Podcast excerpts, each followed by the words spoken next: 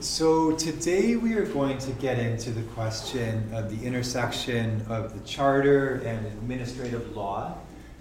And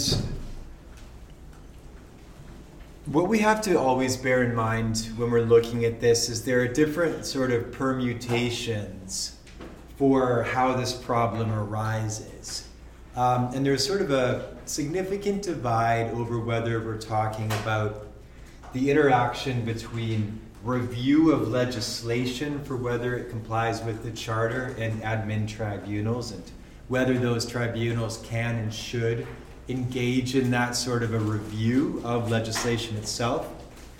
But then also the question of, well, when the legislation is fine, what do we do when an admin tribunal is alleged to have acted in a manner inconsistent with the charter or is asked to determine whether somebody else has acted inconsistently with the charter?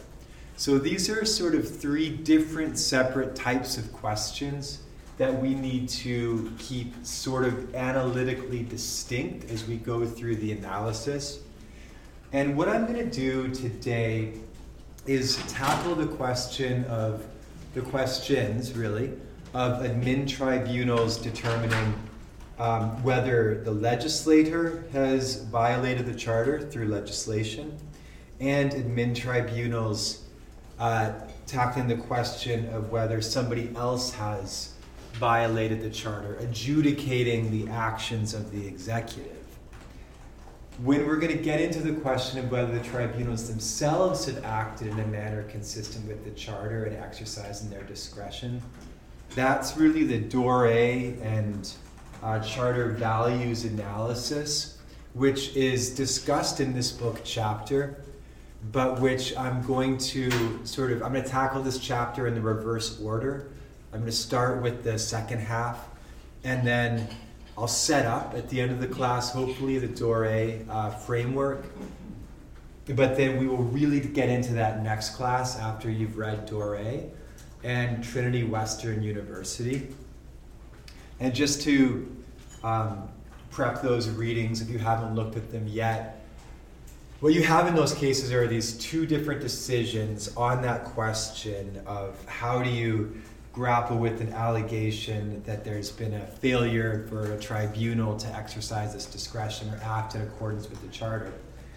And Dore, you have this um, unanimous Supreme Court of Canada setting up this charter values framework. And then in Trinity Western University, you'll see a very split court going all sorts of different ways on the question of the proper way to tackle charter values. So for your reading, you'll see Dore uh, is relatively manageable. It's a relatively short case. Actually, for a modern Supreme Court of Canada significant case, it's remarkably short. It's 35 pages, including the, including the headnotes. Uh, Trinity Western University is more in line with what we're used to seeing out of the court these days. It's a 100 plus page decision with you know, concurring reasons and dissenting reasons. And I have highlighted portions of, I think, three different sets of reasons. So you're going to want to you know, scroll through the whole case to make sure you pick up on all the different people's, different judges' approach to the issue because it does get quite complicated and thorny.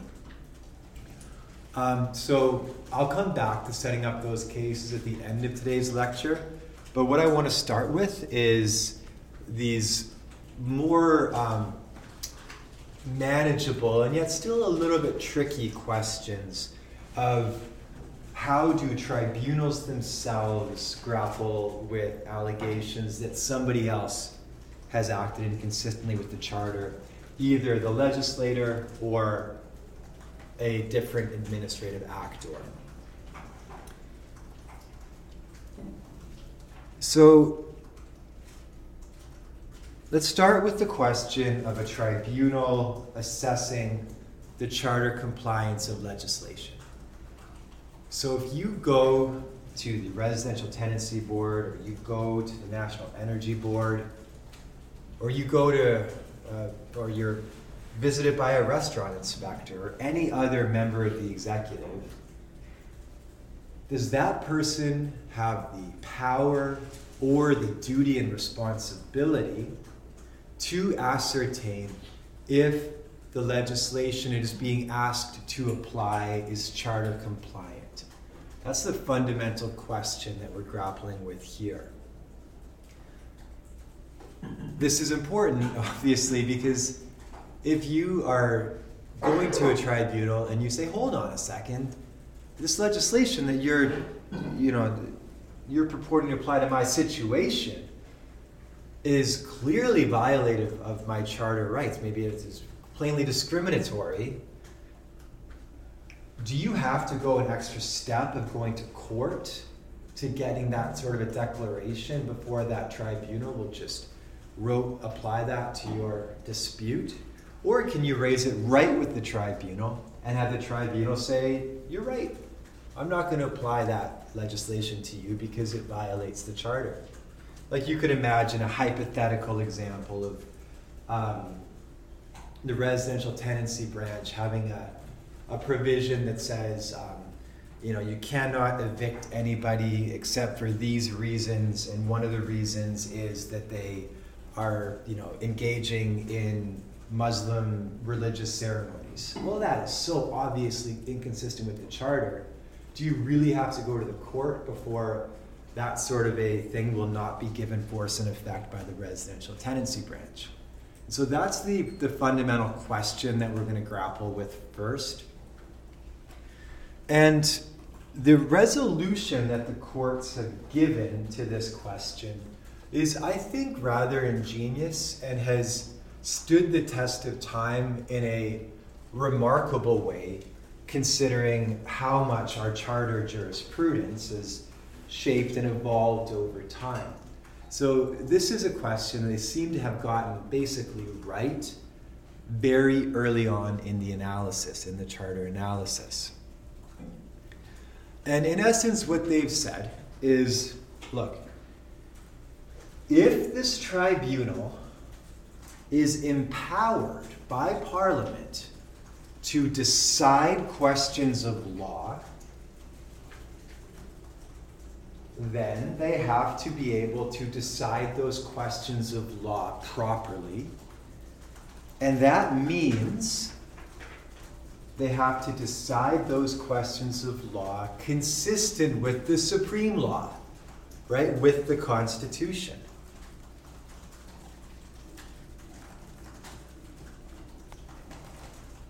So if you decide a question of law, but you do so in a way that ignores or violates the charter, the court says you, you simply aren't doing what the legislature intended for you to do, which was to determine these questions of law and determine them well and properly. So, this is explained in a case there's three cases that are referenced in the book uh, that come out around the same time, or maybe even two of them at the exact same time. Uh, but I think the best explanation of this framework is from a, a case whose name always sticks in my mind Cuddy Chicks, it's called.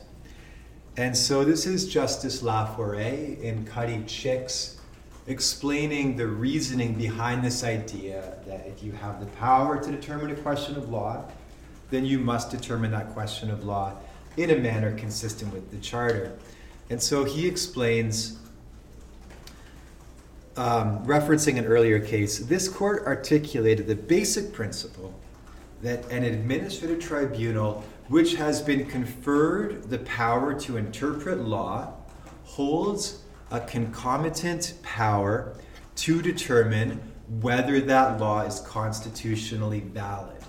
This conclusion uh, ensues from the principle of supremacy of the Constitution confirmed by Section 52 of the Constitution Act. He goes on to say, distilled to its basics, the rationale for recognizing jurisdiction in the arbitrator in the Douglas College case, one of the other cases decided in this sort of trilogy, is that the Constitution, as the supreme law, must be respected by an administrative tribunal called upon to interpret law. So, if you've been asked to interpret law, that comes with it the power and the responsibility to interpret and apply the Constitution to that law. Now, you can see how this was a controversial proposition that could have gone another way. Um, what does your average tribunal member know about interpreting and applying the Constitution? It's pretty complicated stuff, right? And the fact that you're on the labor board or you're a residential tenancy arbitrator or whoever it may be, does that necessarily entail that you're really in a good spot to interpret and apply the charter? But that would probably be more consistent with a sort of Dicey version of the rule of law, right? An idea that the courts are this elevated uh, body that has really exclusive purview over the over the law, including the Constitution. And when you get to a more modern principle of the rule of law, a more uh, widespread power to interpret and apply law, which modern administrative law very much embraces, as we well know now. Well, then you start to say, okay, maybe it does make a little bit of sense that the Constitution, being the supreme law, ultimately is just law. It's not special in a sense that it's exclusively the, the, the sort of property of the courts. And in fact, it probably pushes the other way. The Constitution is the supreme law that we all share and we all benefit from. And so, as a result, they resolve this question to say we're not going to elevate the courts to some, you know, special, exclusive home of constitutional analysis. Rather, it belongs to everybody. And if you give these tribunals the power to determine questions of law, you are giving them the responsibility to make sure that that law is consistent with the Constitution. So, it's a sort of interesting move. Um, it distills down to a pretty easy question for your sort of framework. Has this tribunal been entrusted with the responsibility to determine questions of law? Now, that is where the nuance comes in. That's where we're going to see the analysis gets a little more difficult, and I'll get to that in a second. But the, the broad question you're asking is just that. If you have the power to determine questions of law, then you have the responsibility and the power to ensure that those questions of law are determined in a manner consistent with the Constitution. Before getting into the tricky part, though, the tricky part being um, what does it mean to have the power to determine a question of law? Who does and doesn't have that power? Before I get into that, um, I want to just quickly talk about well, what does it mean if an arbiter or if a administrative tribunal decides that something is inconsistent with the charter? What's the remedy? And here the courts have been clear that the remedy is not that they issue a Section 52 order striking down that law, making it, you know, of no force and effect throughout the jurisdiction. Of course, that's the exclusive purview of the superior courts. Rather, what they do is they simply decline to apply that law to the dispute before it. It's not binding in other matters. And pursuant to that principle that there may be, um, you know, different tribunal members may go different ways on uh, questions, you might even start to get inconsistent determinations from different tribunal members as to whether or not a particular provision is consistent with the charter. It, it only affects the decision that's squarely before them. If you want to get a broader ruling that says that this is you know, of no force and effect and that will be binding in all matters going forward, you have to go to the provincial superior courts. Had do you study the Canadian Transit Cohen Windsor case in your constitutional law? No? Okay. That's fine. Um, there's a little nuance where this principle that um,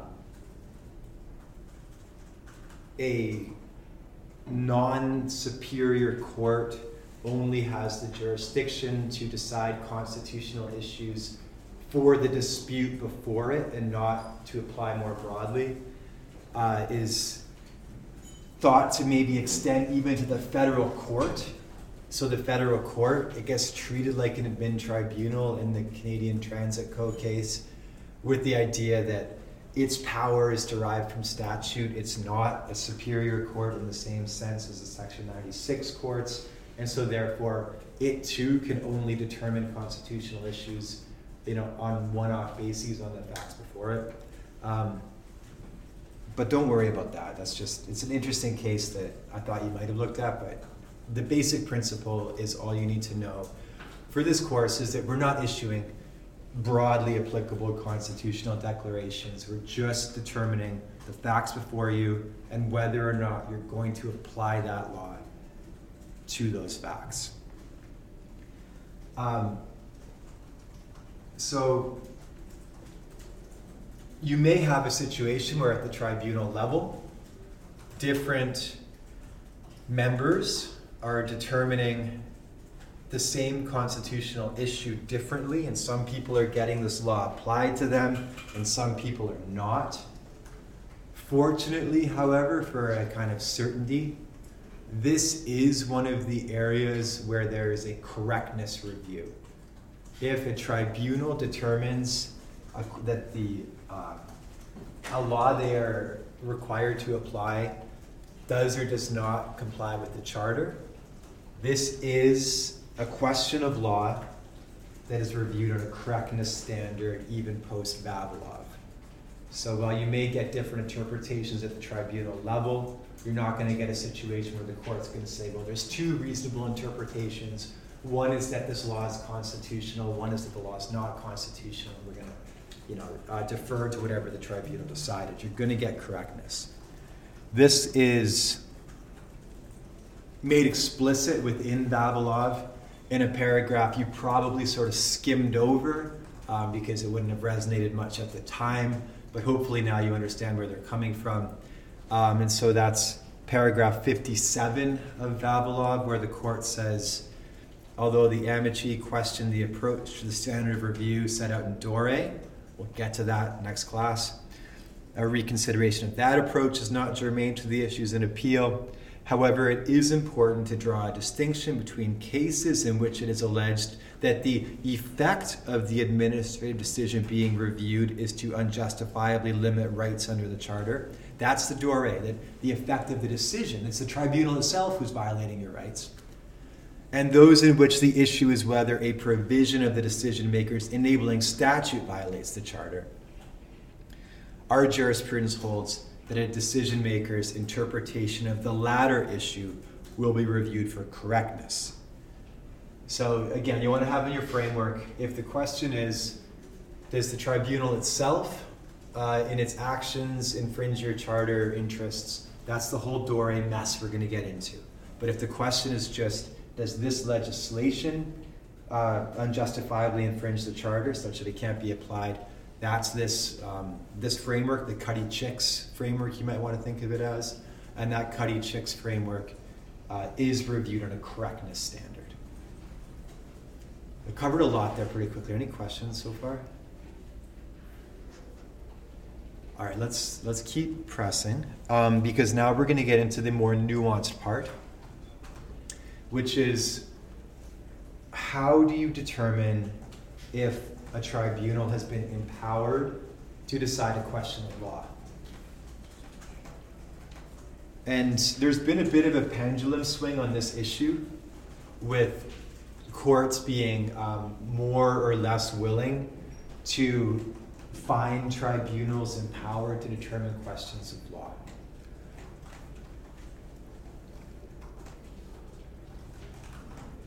in essence, where the dispute comes up is do you need to be explicitly authorized to determine questions of law? Or can you implicitly infer an authorization to determine questions of law? Um, now, where are you often going to find explicit authorization to decide questions of law? It'll be in the legislation, that's absolutely right. But specifically, you want to look probably the if eh, there's a privative clause. We've, we've looked at a few of those, and quite often it'll say not only are you empowered to determine a question of law, but it will say something like you have the exclusive jurisdiction to determine all questions of law arising under this act or whatever it is. So, you know, I, I can't stress enough for you um, whenever you're tackling an admin law problem, um, take the time to read the legislation. And this is another thing to put on your sort of list of, of issues you're flagging as you look through the legislation is how has this tribunal been empowered to determine questions of law? And one thing you'll be looking for is a privative clause. So, you know, you can overlook those in the standard of review analysis, but they still resonate here.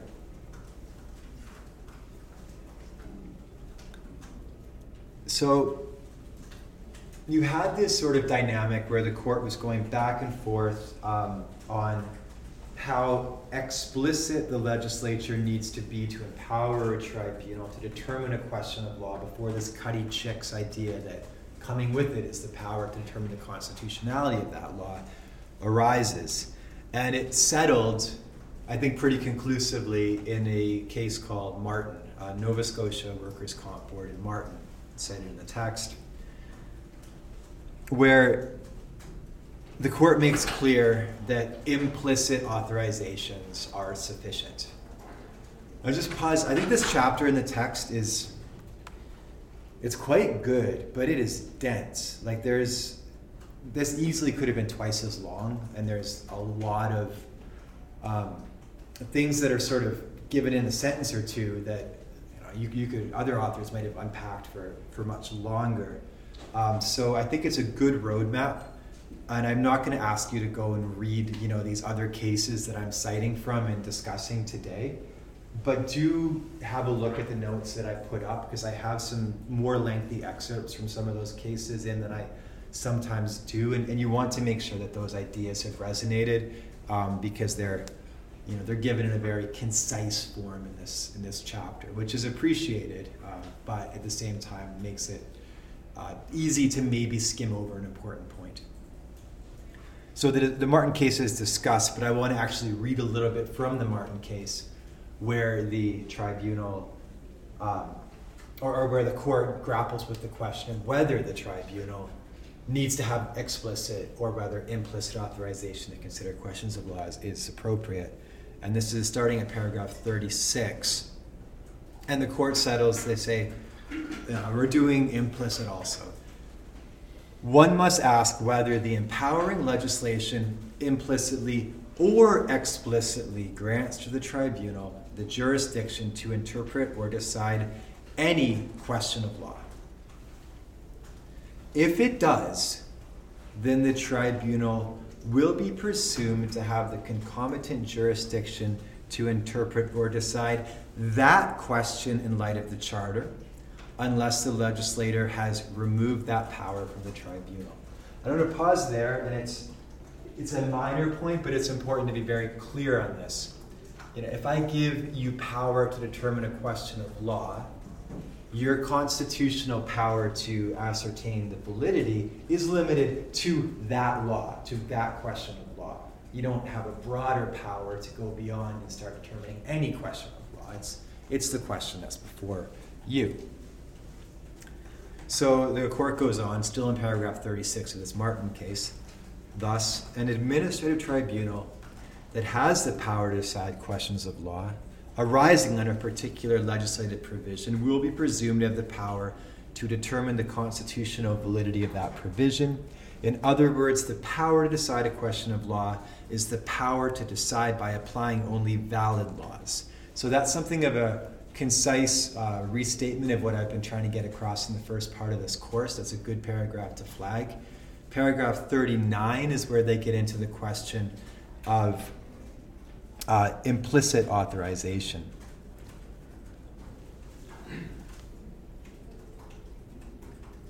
Oh, sorry. A couple of paragraphs later, my notes are a bit um, screwy. So paragraph 39 goes on on this sort of broader framework, and I'll get to the implicit paragraph in a second. Paragraph 39 goes on. In other words, the relevant question in each case is not whether the terms of the express grant of jurisdiction are sufficiently broad to encompass the charter itself, but whether the express grant of jurisdiction confers upon the tribunal the power to decide questions of law arising under the challenge provision. So, just to pause there, what they're grappling with here, and that's the reason I had it in my notes, is there had been another theory that, well, what I'm looking for is not just the power to decide a question of law, but an indication the legislature intended me to decide charter issues. And here the court's rejecting that. They're saying, no, you're not looking to see if the legislature has uh, shown evidence of asking you to actually decide charter questions, because that is inherent anytime they ask you to decide questions of law. So long as you say, interpret and apply this law, they are saying, interpret and apply this law in a manner consistent with the charter. And if you can't do that, don't interpret and apply this law at all. So that's a um, sort of part of the the pendulum swing that went the other way was to say, well, we're really looking for the legislature indicating that you're supposed to apply the charter. And they say, no, it's just, are you supposed to interpret and apply questions of law? Um, they describe in nice terms the charter is not invoked as a separate subject matter, rather, it's a controlling norm in decisions over matters within the tribunal's jurisdiction. So they're not, it's not saying you have jurisdiction over evictions and jurisdiction over the charter. They're saying you have jurisdiction to interpret and apply questions surrounding evictions, and that, that jurisdiction is subject to a controlling norm that sits on top of any question of law, which is compliance with the charter. It's really that supreme law point. So, with that sort of highlighted again, um, let's talk about when you do have that implicit power to determine questions of law. And they note at paragraph 41 a set of factors that are relevant to this ascertainment of whether a tribunal has been empowered to determine questions of law. And they say if there's no explicit grant, there may be an explicit grant and a privative clause, sometimes there's a provision like there was in the Cuddy Chicks case that just says, you know, this tribunal is empowered to determine all matters of law and fact that come before it. They say, absent an explicit grant, it becomes necessary to consider whether the legislature intended to confer upon the tribunal implied jurisdiction to decide questions of law arising under the challenged provision.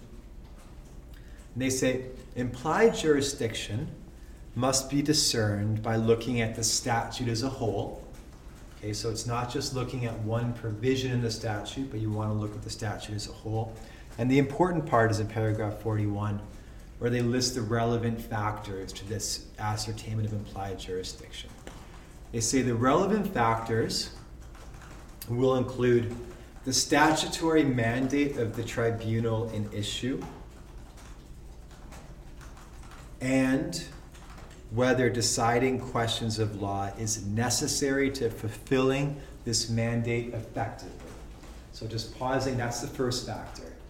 You got to figure out what's the mandate of this tribunal, what are they supposed to get done, and having identified the mandate, does it flow from that that determining questions of law is part of what they're going to have to do?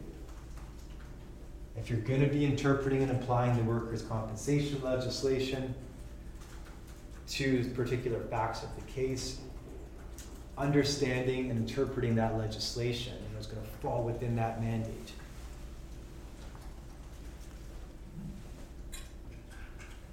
So that's the first factor. What's the mandate? Let's identify it.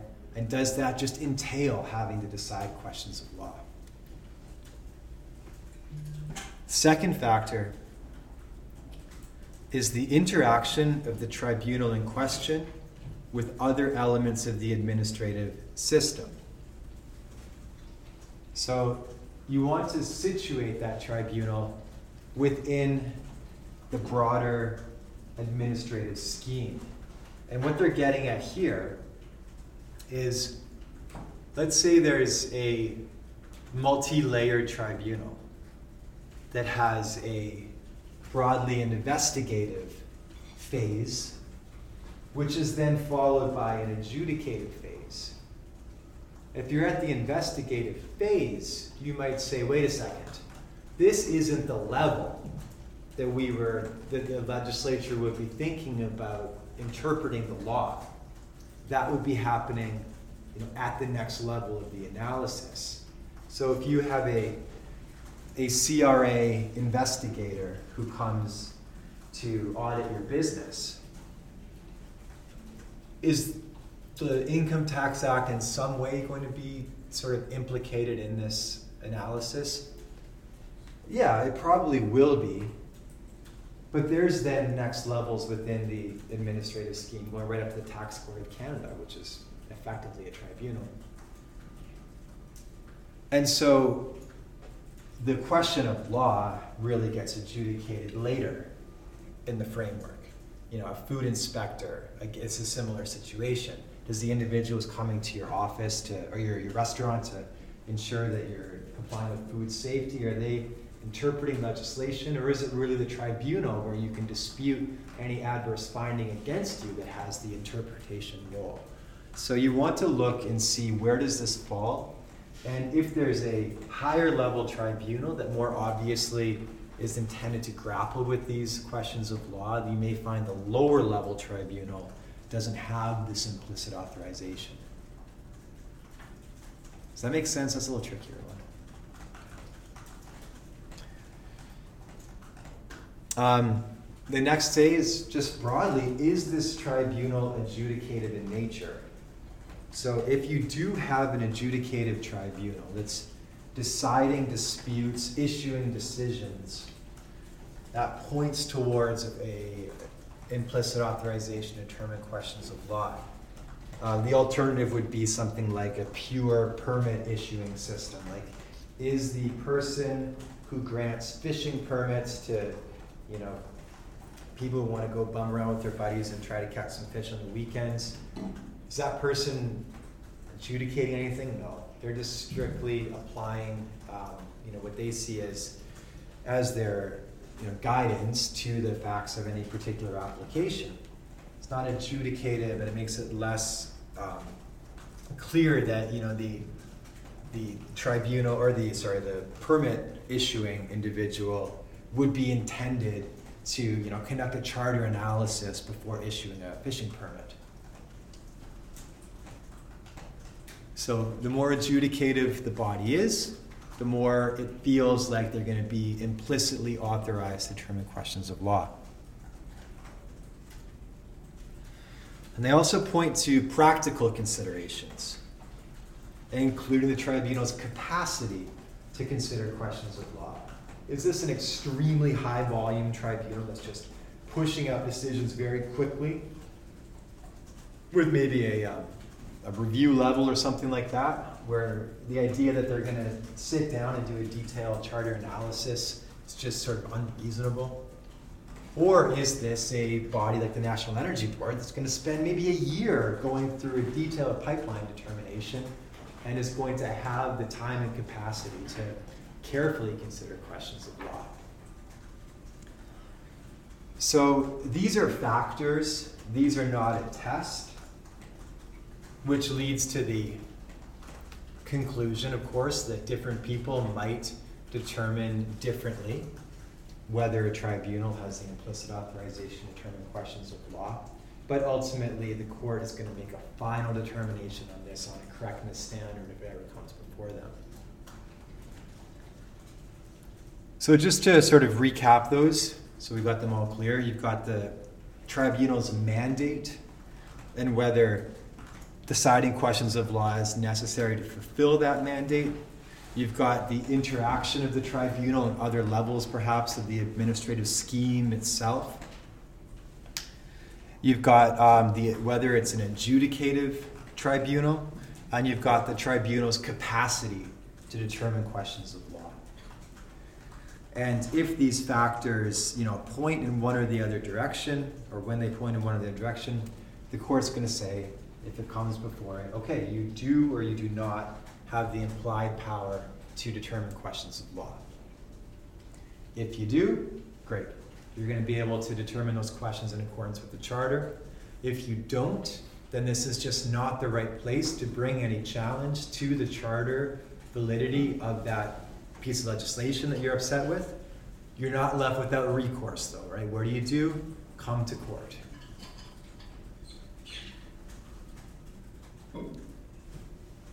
But then they, be, they, they are very clear and they say, well, this is all well and good, this whole implied jurisdiction analysis, but even if you find implied jurisdiction, it is ousted by an explicit statutory provision saying so.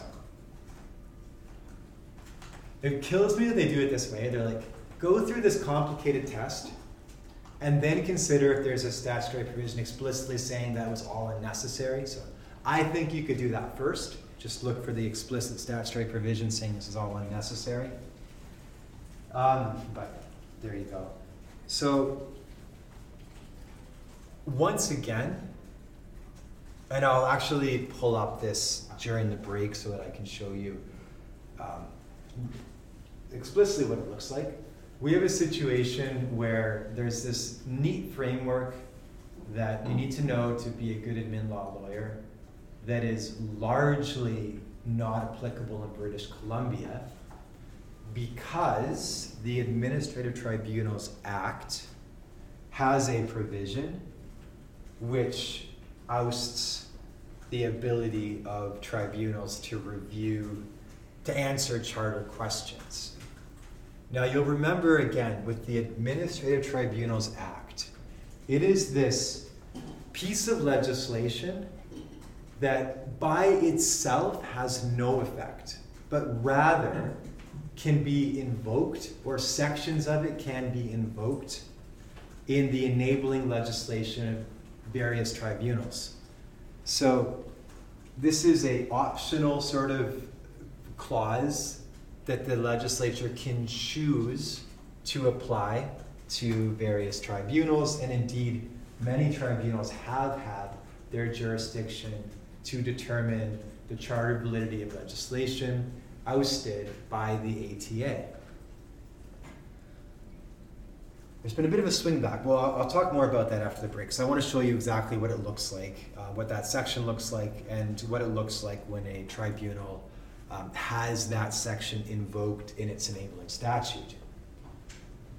But you know, nothing would be more embarrassing than to go to court to give a great analysis on the basis of your, you know, your Cuddy Chicks and your Martin and the court says, yeah, but doesn't ATA explicitly say that doesn't matter here? So, you know, you need to make sure you do a fail safe and double check that the ATA has not been invoked to oust the jurisdiction to review these charter issues. Um, I did want to have it up on the screen, so I'll show it to you in a, in a second. So, why? Like, why would BC have said, you know, thanks but no to Cuddy Chicks to say, I don't want these tribunals deciding charter issues. I don't want them deciding whether or not the legislation they are asked to apply is consistent with the charter. And there's one just kind of high level, sort of theoretical, my favorite thing in the world, three, three circles um, problem here, which is it's sort of insane that the executive is created by the legislature and is now questioning the legislature.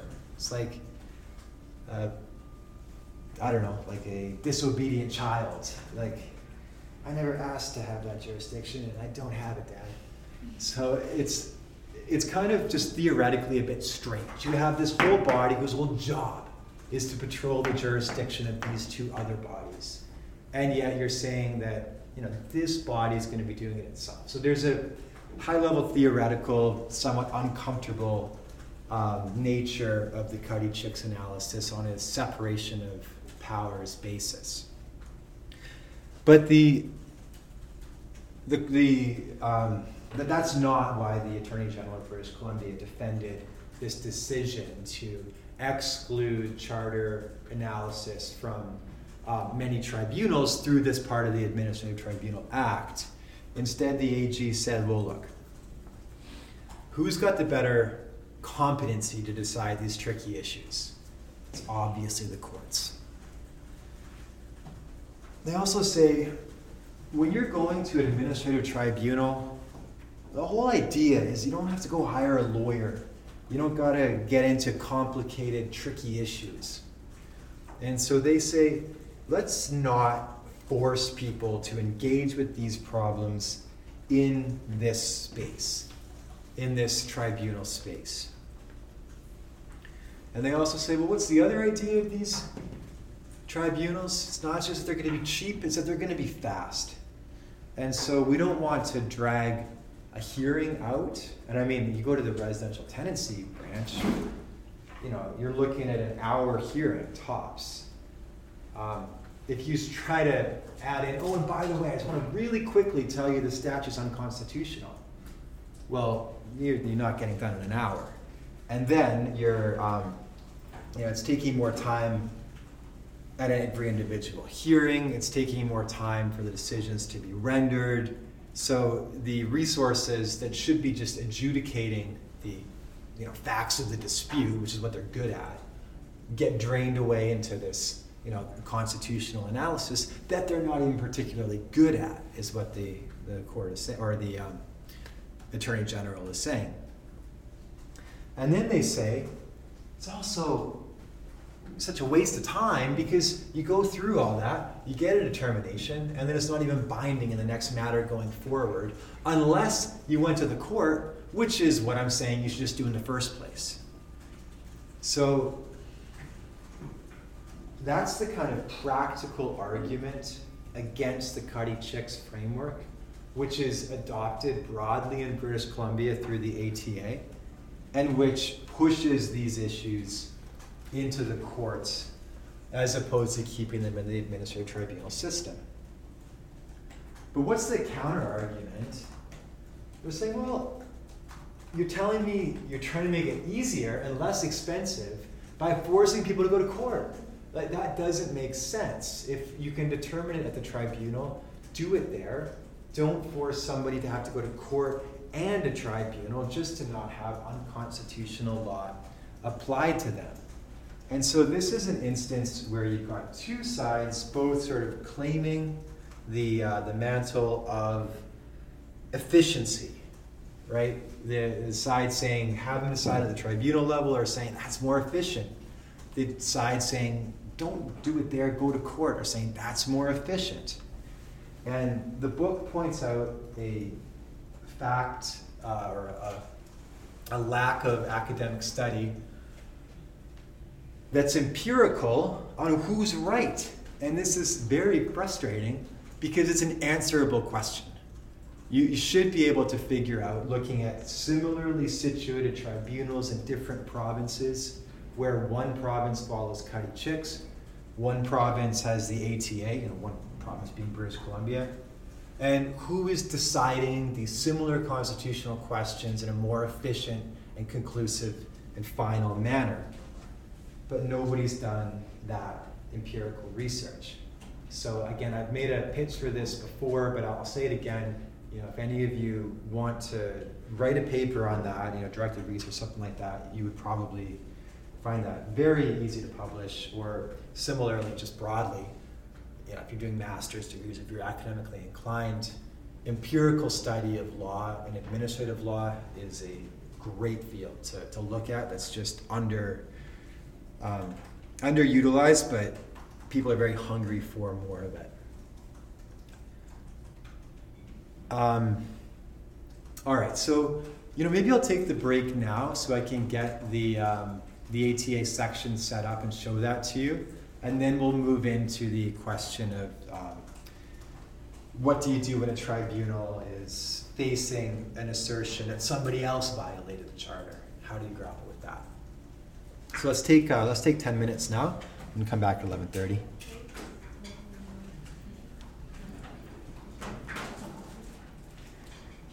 All right, so I just wanted to illustrate. Uh, you know, I think it's been mentioned a number of times, but it's helpful to just have a look at exactly how you could find the Administrative Tribunals Act to be invoked in relation to a piece of legislation in BC.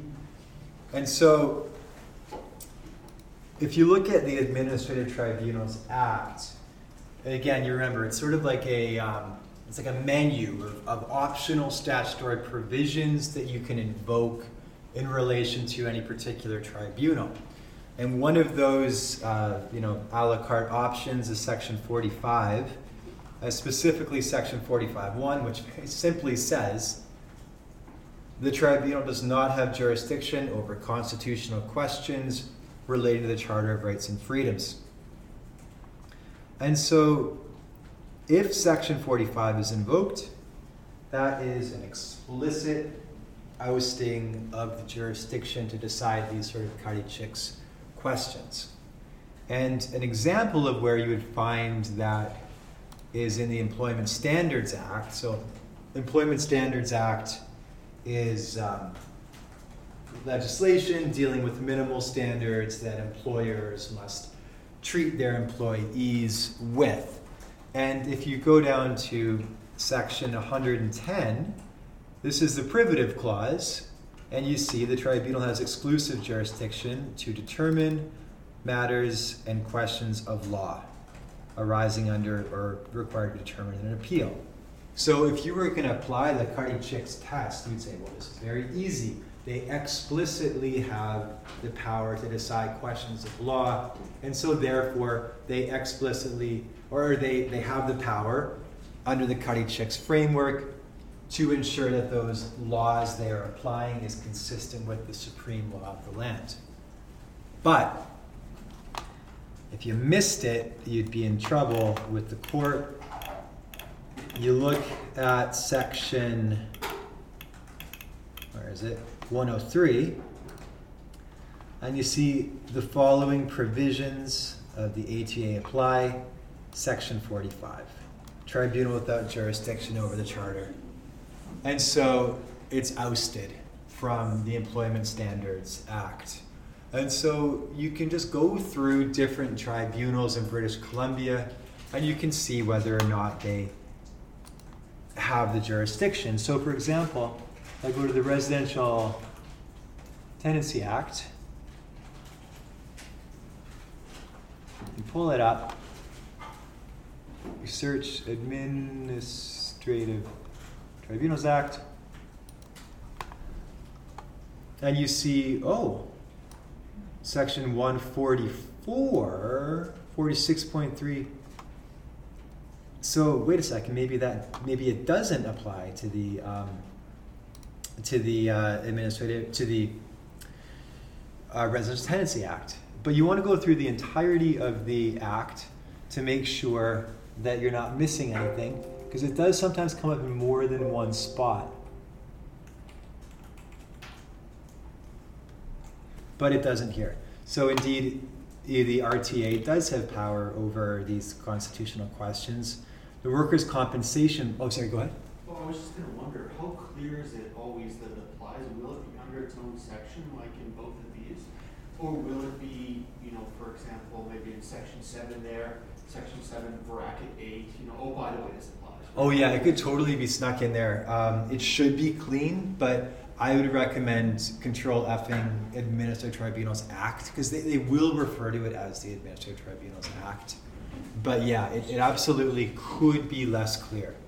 And you saw it's not like it always comes in the same place. You know, it's Section 5 of the RTA and it's Section 103 of the Employment Standards Act. Um, the Workers' Compensation Act was recently amended to take off the application of Section 45. So for a while it did um, that jurisdiction was ousted now it's been given back to the workers compensation appeal tribunal so it's a um, that, that's how you do it uh, you just need to know what section of the ata you're thinking about and see if it's explicitly invoked in the legislation. So it's a sort of a funny little um, process, but if you're thinking through almost checklists of what you need to do in any given administrative law case when you're grappling with a new uh, tribunal or system, or even with something you're familiar with, because like the workers' compensation scheme, it changed recently. You know, you do want to make sure you know which provisions of the ATA are invoked, and this section 45 is, is a rather important one. Any questions about that? I'll just shut this down because it really, I feel like I'm blinded by these this light. Um, all right. So, so let's move on to the next question, which is the jurisdiction of tribunals to issue charter remedies under section 24.1. And this is, you know, kind of spoiler alert in a sense. It's a kind of complicated analysis where at the end you're not certain it meant anything. Like it sort of it, it almost gets you back to where you started from. But let's let's go on that journey together and see if we can make any sort of uh, substance out of this framework. And so here, you want to think. You know, we are no longer concerned ourselves concerning ourselves with the executive, the tribunal, determining whether the legislature has overstepped its jurisdiction in the legislation it passed. But now we are concerned with the executive considering actions of other members of the executive to see if they are consistent with the charter and granting remedies if they are not. So, just so we're clear with the factual example in mind, the, the, the big case is uh, Conway on this. And in Conway, you have an individual who's been um, you know, detained for a very long time under a uh, mental health order. He was a, you know, found to have committed a number of, of quite gruesome crimes and was in a mental health facility for a long time and he went to um, the review board, which is in essence the body that determines if somebody should remain, um, you know, detained for mental health purposes, and said, "Look at this litany of charter violations that I have been subject to while detained." And of course, the people he was saying who had violated his charter rights were themselves members of the executive, and this board is an executive adjudicator. So this is now the executive being asked to uh, to weigh in upon the charter compliance of actions of other members of the executive. And he said, "I want a remedy of a uh, discharge. I want to, I want I want you to say." You've violated this guy's charter rights so significantly, you have to let him go. You can't keep him detained any longer. So that's the nature of the Conway uh, dilemma, and that's sort of the the broad framing you want to have in your mind. Now we're talking about the executive um, measuring the charter compliance of other executive members. You just become like a graffiti artist and have the worst tag ever put this everywhere I go. Um, so You probably remember section 24.1 from first year constitutional law, and it's the remedy portion of the charter. And it allows a court of competent jurisdiction to grant appropriate and just remedies. And so the question then is well, is it in min tribunal, a court of competent jurisdiction? And you know, initially you might think, no, not, not, not at all. But the, um, the resolution is to say, no, they are. They, a admin tribunal can be a court of competent jurisdiction to issue a section 24-1 remedy. And then the court very helpfully in um, in Conway says, and you know how we're going to decide if they're a court of competent jurisdiction? We're going to say, are they empowered to determine questions of law? They're going to say, we'll, we'll use the exact same approach from Martin. So if you are empowered to, in essence, determine the constitutionality of your enabling legislation, so too are you empowered to determine the constitutionality of action that comes before you and issue remedies.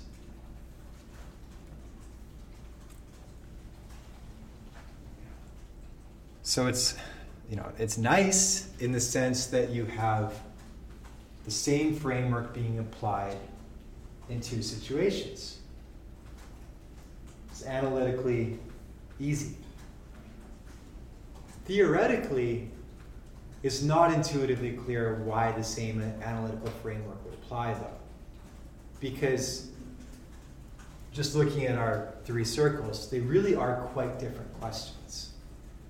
Measuring the constitutionality of legislation, you've been asked to, to um, you know, to apply, to ensure it's complying with that supreme law, versus invoking a section of the charter that, you know, on its face seems to really only be talking about the court courts and not administrative tribunals, and especially not administrative tribunals in as broad of a of a um, articulation as you know any tribunal that implicitly is empowered to determine questions of law. Um, and then you want to think, well, so let's think this through. So if you are empowered then to issue Section 24.1 remedies, um, I'm just going to pull up the language chart so I make sure I get it right. But it's it's any remedy that you consider appropriate and just in the circumstances, and the sorry for that noise. Um, yeah, to obtain such remedy as the court considers appropriate and just in the circumstances. And so that all of a sudden seems like, well, it's anything the court can fashion. And indeed, that's how the courts have interpreted this power under Section 24.1. They've said this is a broad remedial discretion. So whatever we think is right to you know, fix the wrong that's come before us. So if you're saying you've got jurisdiction over questions of law, and if a charter issue comes up, you've got full 24-1 powers. Like, my goodness, that's a huge leap for these tribunals who previously had what? Only such remedial discretion and jurisdiction as is given to them by the legislator. So I'm setting that up as just the dilemma that's faced, and it's not the way things have landed. And I'll show you how we get there in a second. But you know, the, the attraction for a tribunal is saying, whoa, now all of a sudden I've got this, I can issue any remedy I like whatsoever. You know, you can see how this is a significant issue for tribunal power. So moving into the Conway analysis, which I, have got some lengthy excerpts from in the case, but I or in the um, in the notes, I want to just highlight a few important parts from before getting to the sort of conclusion, which is, you know, in essence, you don't get this really broad remedial discretion in tribunals.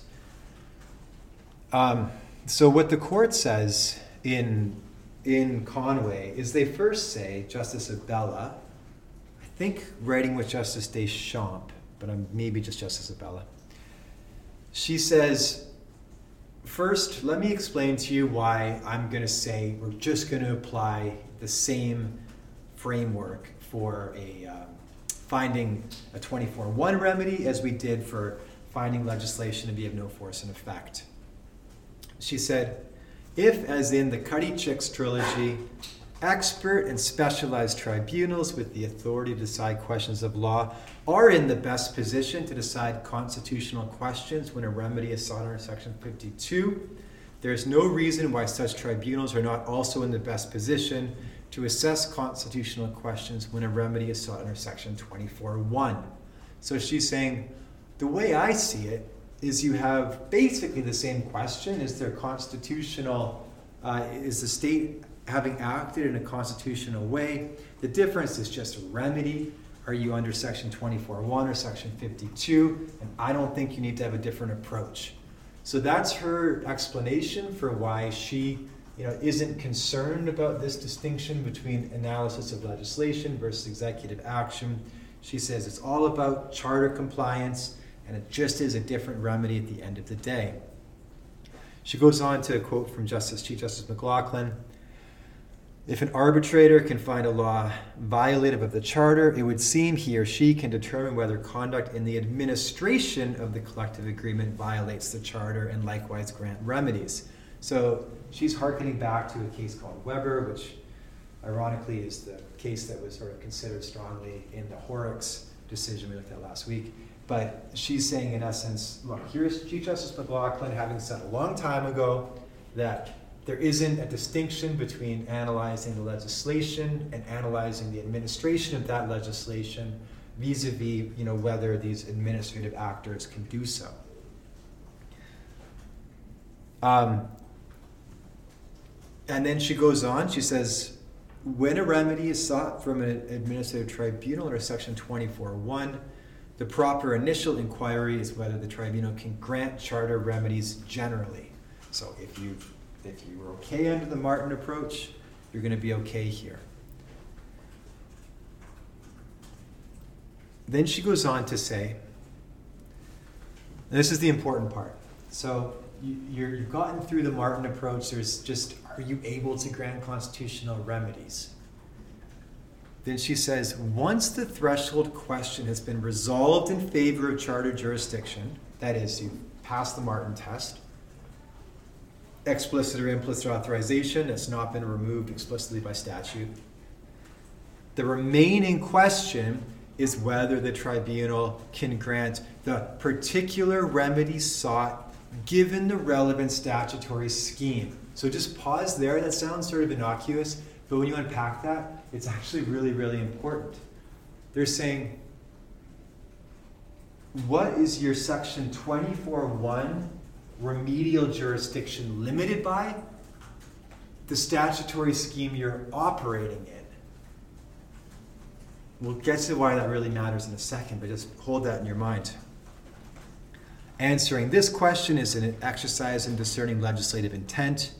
On this approach, what will always be at issue is whether the remedy sought is the kind of remedy the legislature intended would fit within the statutory framework of the particular tribunal Relevant considerations in, in discerning legislative intent will include those that have guided the courts in past cases, such as the tribunal statutory mandate, structure, and function. So, hold on. Are these tribunals now able to grab this broad, flexible, remedial discretion that Section 24.1 promises? No. They are constrained to only grant the kinds of remedies that the legislature empowered them to do. So, what do you get in terms of your 24 1 remedies that are available at the tribunal? You get the kinds of remedies you could have gotten anyways.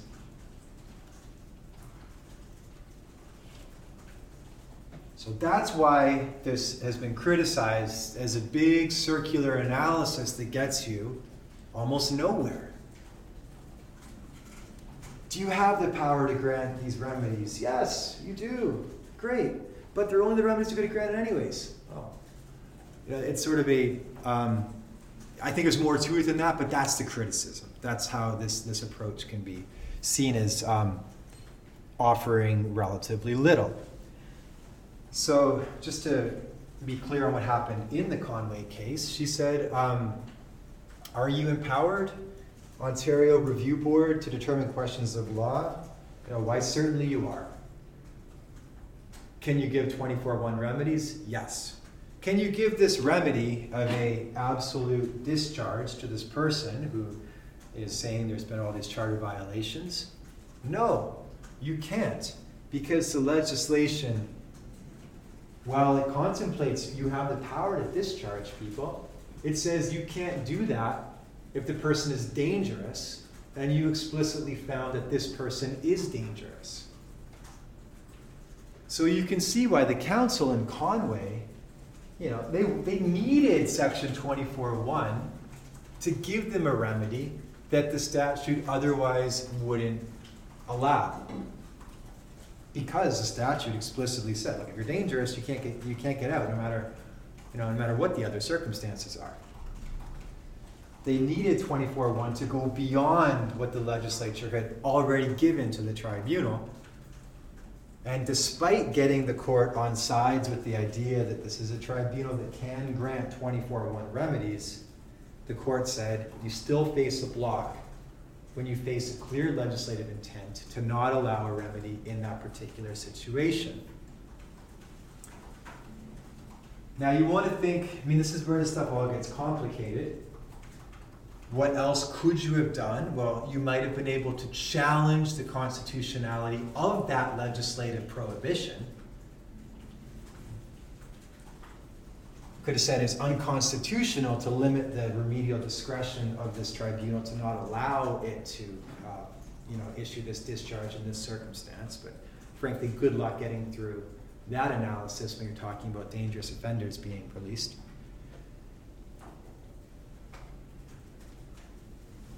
But you can't just rely on 24.1 to circumvent clear legislative intent to not allow a particular remedy.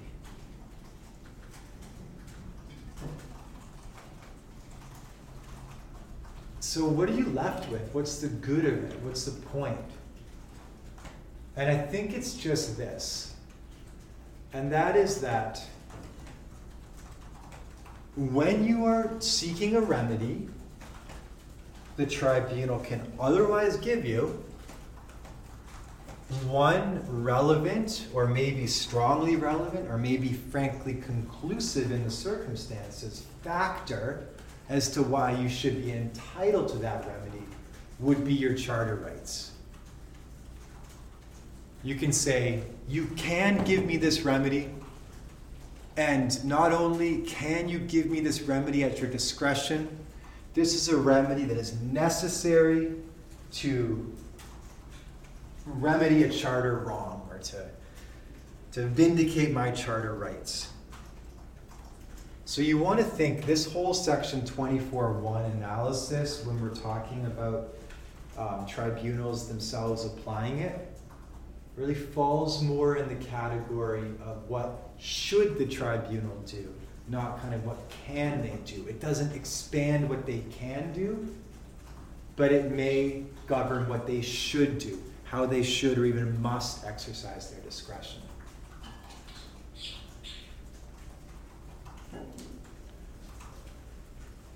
Does that make sense? All right, that's a tricky one to me. That I'm not sure I totally got that till last night, and I stayed up late, like reading it over and over again. I was like, I think I get it, um, but I'm pretty confident that is right. Um, it's not an issue I've had to deal with because when you really unpack it, you're like, well, this doesn't come up that much. But it's a good thing to have in your back pocket as a rhetorical device. Um, you know, if you can fit your problem into a charter framework, then you may be able to um, sort of compel a reluctant decision maker to exercise the discretion they have in your favor. You just don't want to think that you can go too far and somehow expand their jurisdiction and again, you want to remember that ultimately, from your client's perspective, a big part of what they are paying you to do is to know where to go in the first place.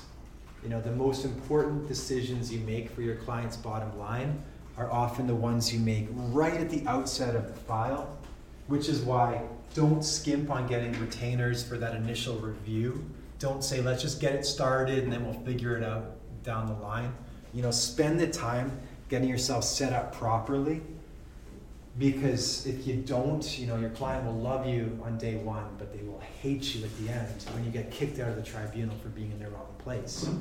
Um, if you really should have gone to the court in the first place, you know, my goodness, that's you want to know that and you want to be able to say, listen, uh, I can't get you the remedy you want at this tribunal.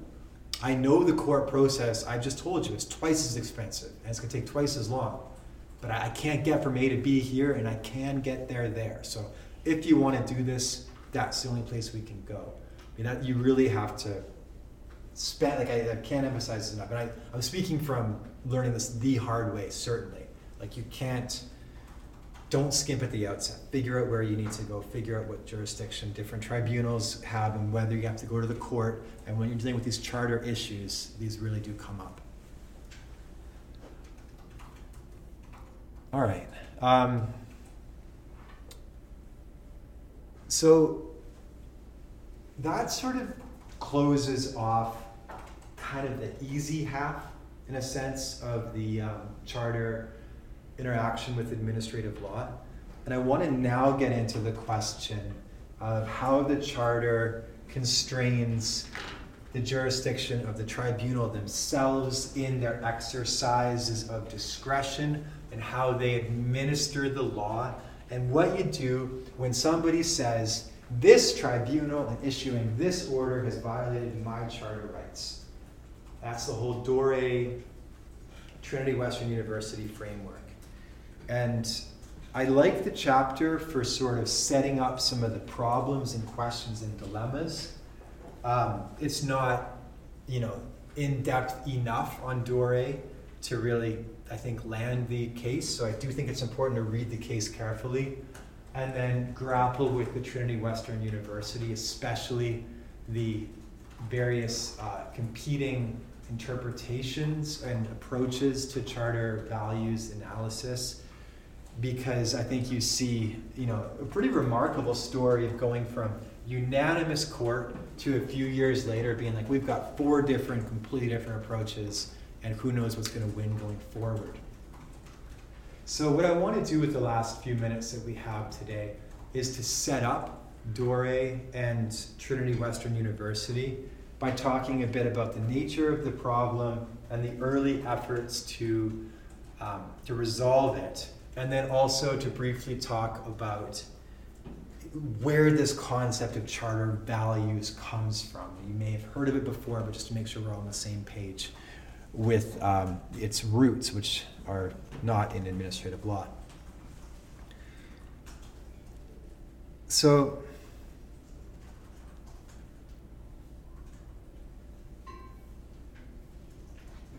so again, you know, I I, I pointed to the framing that we're in is this question of the administrative discretion uh, being exercised in a way that infringes the charter. And I've got a quote from a case called Eldridge in the notes, which I'll just refer you to, which is a good a good place to if you're still a little fuzzy on exactly where we are, how this where we are in the general framework, this kind of lands it nicely.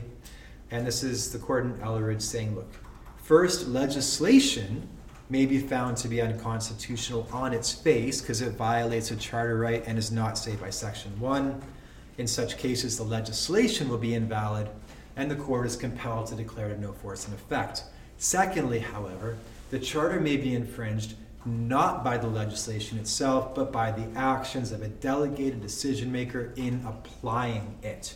In applying it, the executive. In such cases, the legislation remains valid, but a remedy for the unconstitutional action may be had under Section 24.1 of the Charter. But again, we're talking about here a remedy issued by the courts. So now we are outside of the framework necessarily of, um, of the executive, you know, issuing 24.1 remedies itself, but we're inside the framework of saying that this executive has strayed beyond its constitutional limits in exercising its discretion in an unconstitutional way, and now we're into judicial review. The courts are looking at that exercise of discretion to ascertain whether it complies with the charter. And the court initially was like, well, this isn't very hard. Like, let's, we have a charter framework. We just came up with it or Joel Bakan came up with it. Section one. It's section one. it's Oakes test. I'm going to apply it. Like, great, you know, good day at the office. And that is the approach that is associated most notably with the case called Slaight. Um, and in Slaight, it's sort of an interesting case, uh, just from a charter rights perspective, where you had a um, an employment tribunal saying, you know, you unjustly dismissed this person, and now they're kind of screwed in getting another job because, you know, you go to the go to get a new job, and what do they say? Well, where's where are you working? Well, I worked here for 20 years, then I was canned. Oh, okay, well, move along, sir. So what they say in Slaight, or what the remedy at issue in Slaight was, um, the tribunal ordered the previous employer to give a factual and neutral um, letter of recommendation to this person that just says, you know, they worked for this long, they, um, you know, they had this, this, and this, and this accomplishment. They were dismissed, but that dismissal was found to be unjustified. And also, if if the um, if you get a call from the employer, you're not allowed to disparage them. You're not allowed, or the, the prospective employer, you're not allowed to disparage them, you know, and undercut that letter. So, from a charter rights perspective, there's forced speech, and there's, um, in the sense that you're forced to say these things about this person, and there's forbidden speech. You're forbidden from, you know, undermining that forced speech and so the employer says, This is violative of my freedom of expression, and challenges that order on judicial review. And the court simply goes through an ordinary Section 1 analysis.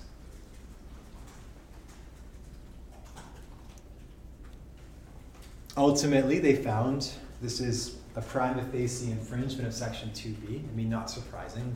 2B protection is very broad, and most of the time, if you challenge something that's, you know, affecting your expression, you're going to find a prima facie infringement. The action is in section one. And indeed, in that, in Slaight, the court, the majority of the court found that the order was defensible under section one. It was justified in a free and democratic society.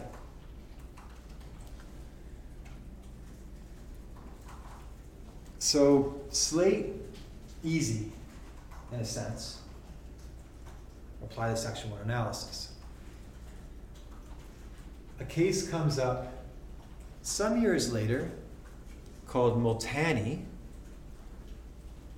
And this is a Sikh um, young adult who wants to carry, or you know, is religiously compelled, I suppose, to carry a kirpan, a ceremonial knife, and runs into a ban on weapons at school. So again, you've got a pretty clear prima facie infringement of a religious freedom, and the action is going to be in justifying that infringement. So, majority reasons written by Justice Charron, and she, you know, in her usual clear and straightforward way, just says, no, I mean, Slaight, we'll do a Section 1 analysis just like we would anything else, and we'll decide that this, um, you know, this is, a, is or is not a reasonable limit pursuant to the ordinary Oakes framework. But you get the sort of winds of change a blowing through a dissent co-authored by Justices Abella and Deschamps. And they say, look, um, applying this strict Section 1 analysis to an administrative decision is superficially compelling, but doesn't make a lot of sense when you scrape beneath the surface. And they say, you know, first off, there's a bit of sleight of hand and even getting into section one at all. Because what's the language of section one? You know, such reasonable limits prescribed by law. And so, is a administrative decision law? Is that prescribed by law? See, that's a bit of a stretch. They say in paragraph 112 of the Multani dissent an administrative body determines an individual's rights in relation to a particular issue. A decision or order made by such a body is not a law or regulation, but is instead the result of a process provided for by statute and by the principles of administrative law in a given case. A law or regulation, on the other hand, is enacted or made by the legislature or by a body to which powers are delegated. The norm so established is not limited to a specific case, it is general in scope. Establishing a norm and resolving a dispute are not usually considered equivalent processes. At first glance, therefore, equating a decision or order with the law, as Lamer does in Slaight, seems anomalous. So she's just saying, I don't see it as right that you're saying an individual determination of one dispute is the equivalent of a law passed by the legislature that would ordinarily be subject to a Section 1 framework.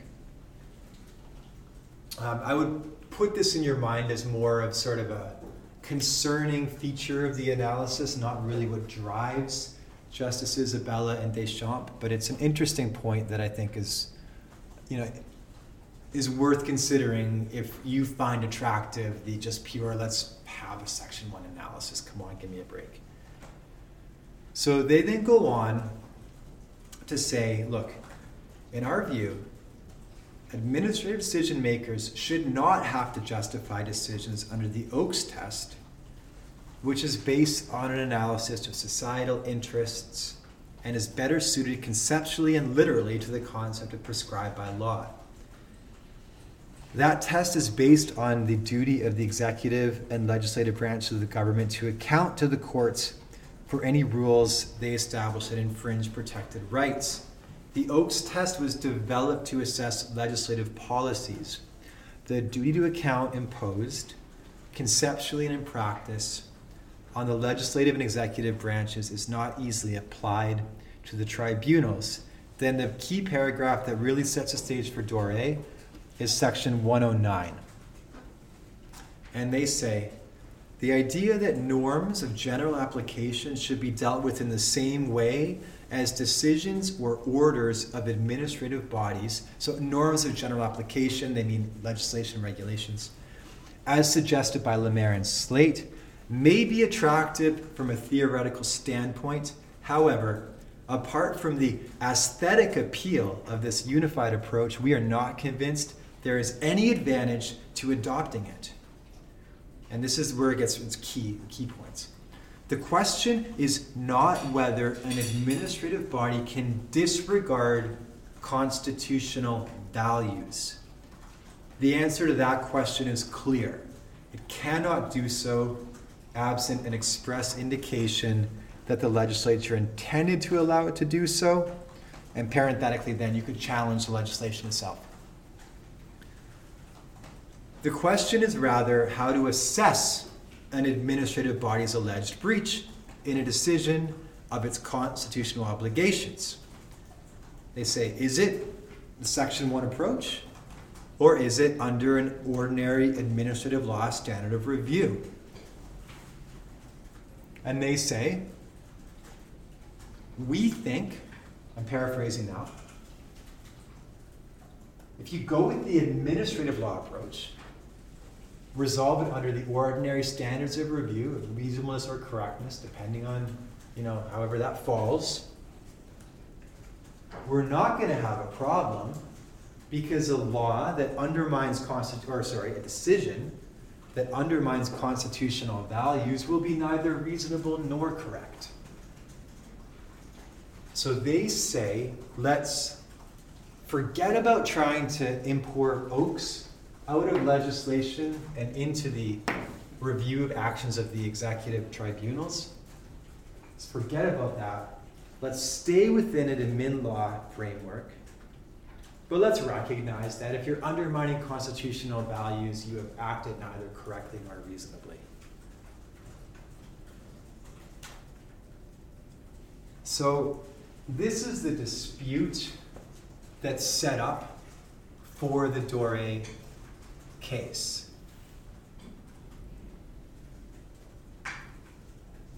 Should we Slaight approach, section one, Oakes?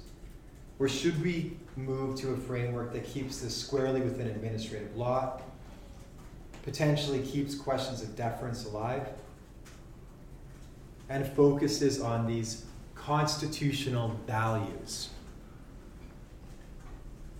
And so I'm going to pause there on the sort of this framework because I think um, you're you're ready to probably get Dore and, and Trinity Western um, maybe more easily with that in mind. But I want to, in the last few minutes we have, briefly remind you of sort of the history of this notion of constitutional values as distinct from constitutional rights, but nevertheless being given real legal impact. And so the idea that you have constitutional values first finds its um, acceptance in the context of the application of the charter to the common law. You probably remember this from constitutional law. And if Dolphin Delivery and Grant and Torstar are the cases that are popping to mind, then you're on the right page. So you'll remember in those cases, you know, there was a question as to whether the judiciary was bound by the charter directly in the decisions it was making, including its application of the common law.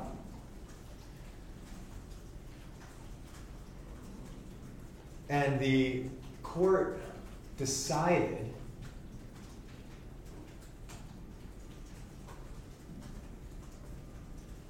that the charter does not directly apply to the common law,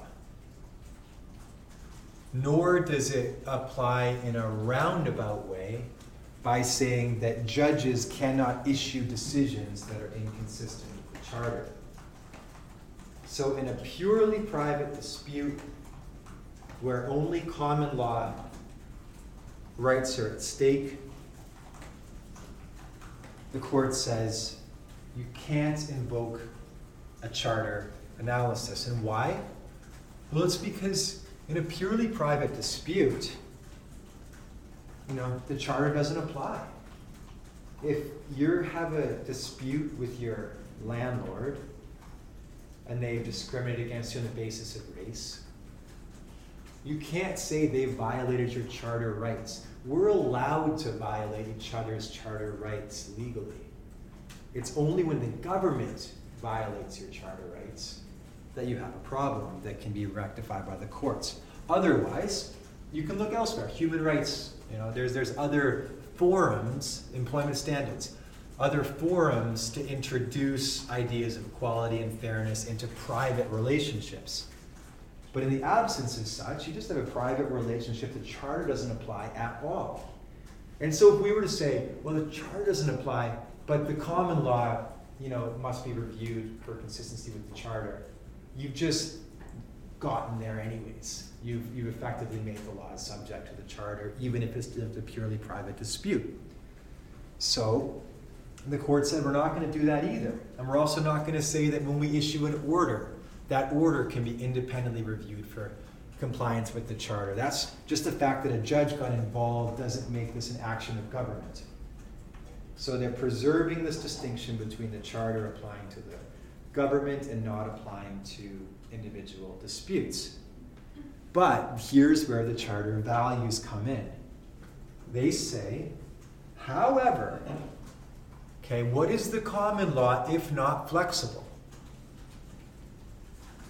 The common law evolves in order to reflect the values and morals and judgment of the society as a whole. It changes over time.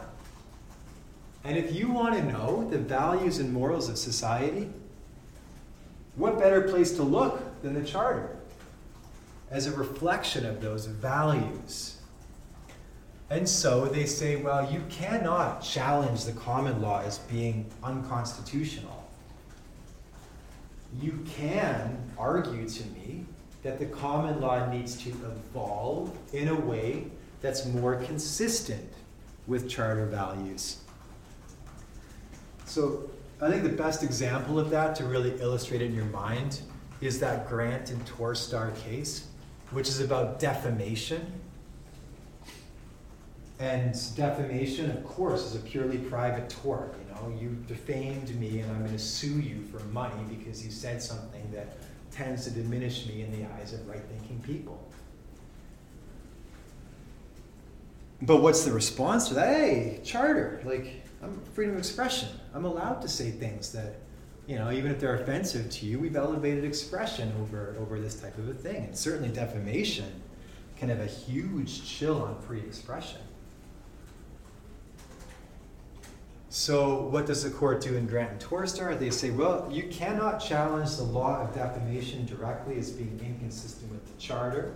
However, I will recognize the law of defamation should evolve in a way that is more consistent with the expression, uh, the value of pr- protecting freedom of expression enshrined in the charter. And so I'm now going to recognize a new defense, a new common law defense to a defamation action. So you see here the idea that the adjudicator, you know, the court, is not itself claiming to be subject to a Section 1 analysis in its decision, in its exercise of its discretion, but it's rather saying that I should exercise my discretion and evolve the law in a manner consistent with these charter values. And so broadly, you know, that's the framework that idea that there are these values underlying the charter which should guide exercises of discretion. That's the framework that's picked up on in Dore. That's the idea that we're going to have the charter apply through these values that guide your discretion rather than through a rigid Section 1 justification analysis. And so that's how we sort of make this jump from sort of charter rights over to charter values. But you saw there are a lot of criticisms about this jump. You know, is it really not my right at stake if I'm being denied something at a tribunal? Does it should would it be fair that you know if the legislature explicitly said that this was um, this was to happen, I could challenge that legislation and get a, a strict Section 1 Oakes analysis. But if the legislature just indirectly authorizes a tribunal to get to the exact same result, I'm stuck with this fuzzy charter values framework. There's real problems that need to be grappled with. And so I hope you feel set up to read Dore and Trinity Western. They're, they're really interesting cases. Trinity Western is really interesting, that whole uh, saga. Um, so I'm looking forward to getting into it next class, but I think we'll stop there for today.